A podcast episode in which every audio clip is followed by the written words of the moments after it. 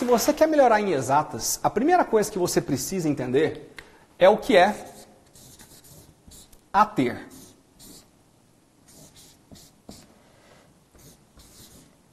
Vamos lá. Gilberto, o que é a ter? Bom, a gente sabe que hoje em dia existem professores excelentes de matemática, né, gente? Ah, Gilberto, eu tenho muito dinheiro para pagar um cursinho presencial, eu tenho aula com o professor X, Y, Z nas melhores escolas do Brasil. Só que não necessariamente você precisa estar nas melhores escolas do Brasil para ter aula com os excelentes professores.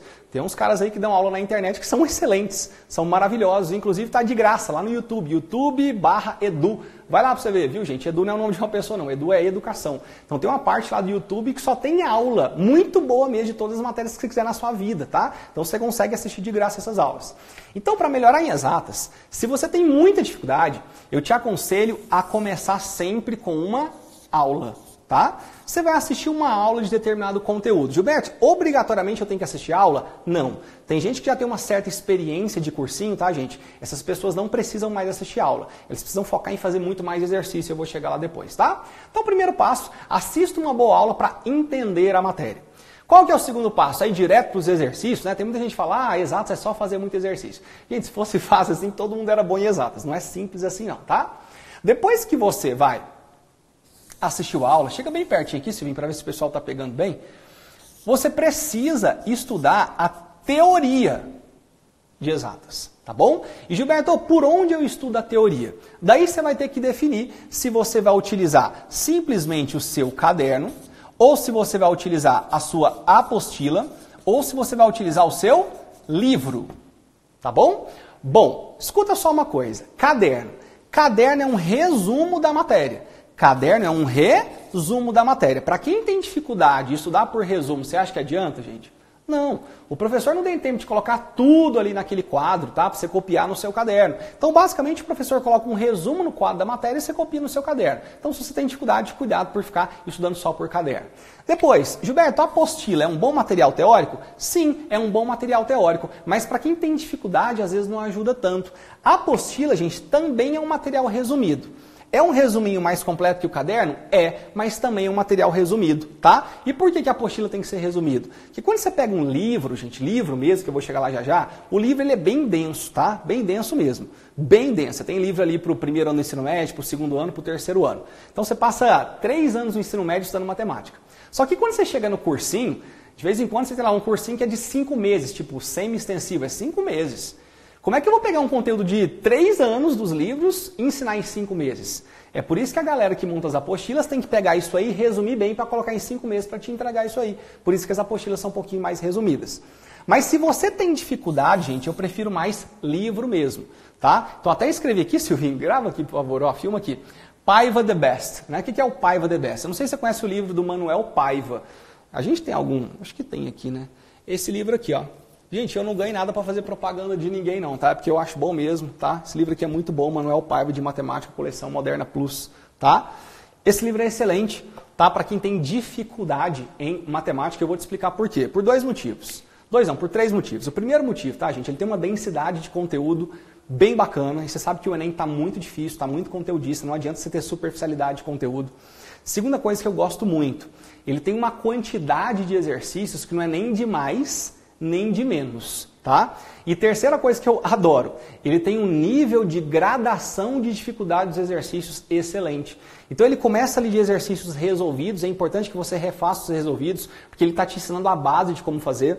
Depois exercícios mais fáceis, depois médios, depois difíceis. Gente, não tem nada pior que você se frustrar, né? Você estuda demais ali uma teoria de uma matéria, depois você chega no exercício, o primeiro da FUVEST você erra, o segundo da Unesp você erra, o terceiro da Unicamp você erra. Você fica errando logo no começo e se destrói seu emocional, te desmotiva demais. É péssimo. Então o Manuel Paiva, assim como o Ramalho de Física, do mesmo jeito, tá, gente? É, o Tito e Canto de Química, que é esse aqui, ó.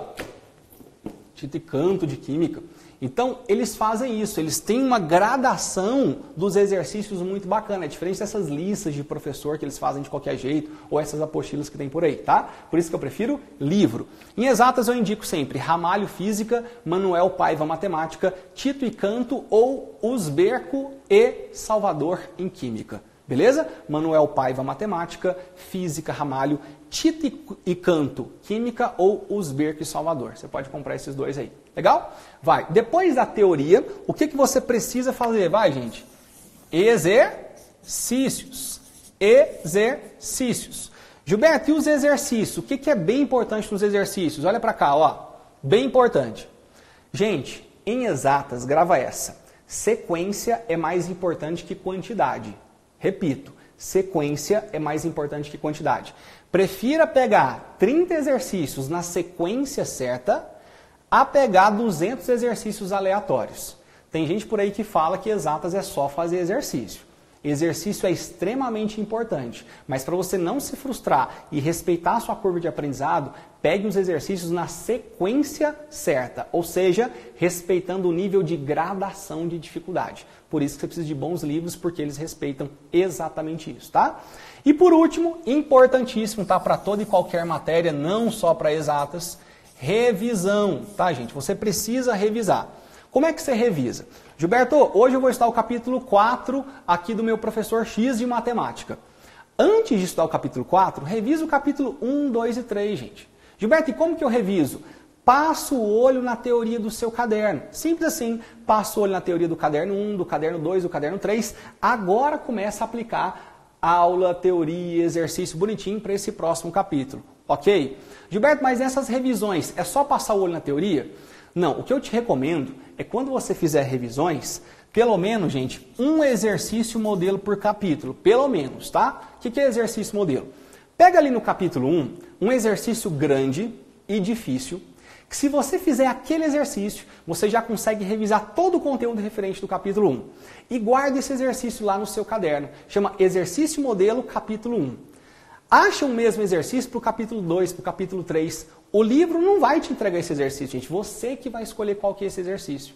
Então vai lá, Gilberto, eu quero agora começar a estudar o capítulo 6 de matemática. Antes disso, revisa a teoria do 1, faz o exercício modelo dele. Revisa a teoria do 2, faz o exercício modelo dele e assim por diante. Gilberto, mas vai ficar demorado demais para fazer essas revisões. Gente, se você não revisa, você esquece. A dica que eu te dou é, ao invés de parar de revisar, reveze as revisões. Dilua as revisões em semanas. Hoje, revisa um professor se ficar pesado. Aí na outra semana mais um e assim por diante. Então, hoje, segunda-feira, pô, tive seis aulas. Escolhe um pelo menos e revisa a partir da primeira parte do caderno. Na terça, escolhe um também. Na quarta, escolhe um. Gente, escolher um é melhor que não escolher nenhum. Não adianta estudar demais e ficar esquecendo tudo aquilo que você estudou. Tá cheio de gente por aí, gente, que fica variando o conteúdo mental ao invés de empilhar o conteúdo. Se você não revisa, você só vai variando o conteúdo que está na sua cabeça. Você aprende muito aqui na segunda-feira, na outra segunda você estuda uma outra matéria e já esqueceu da segunda passada.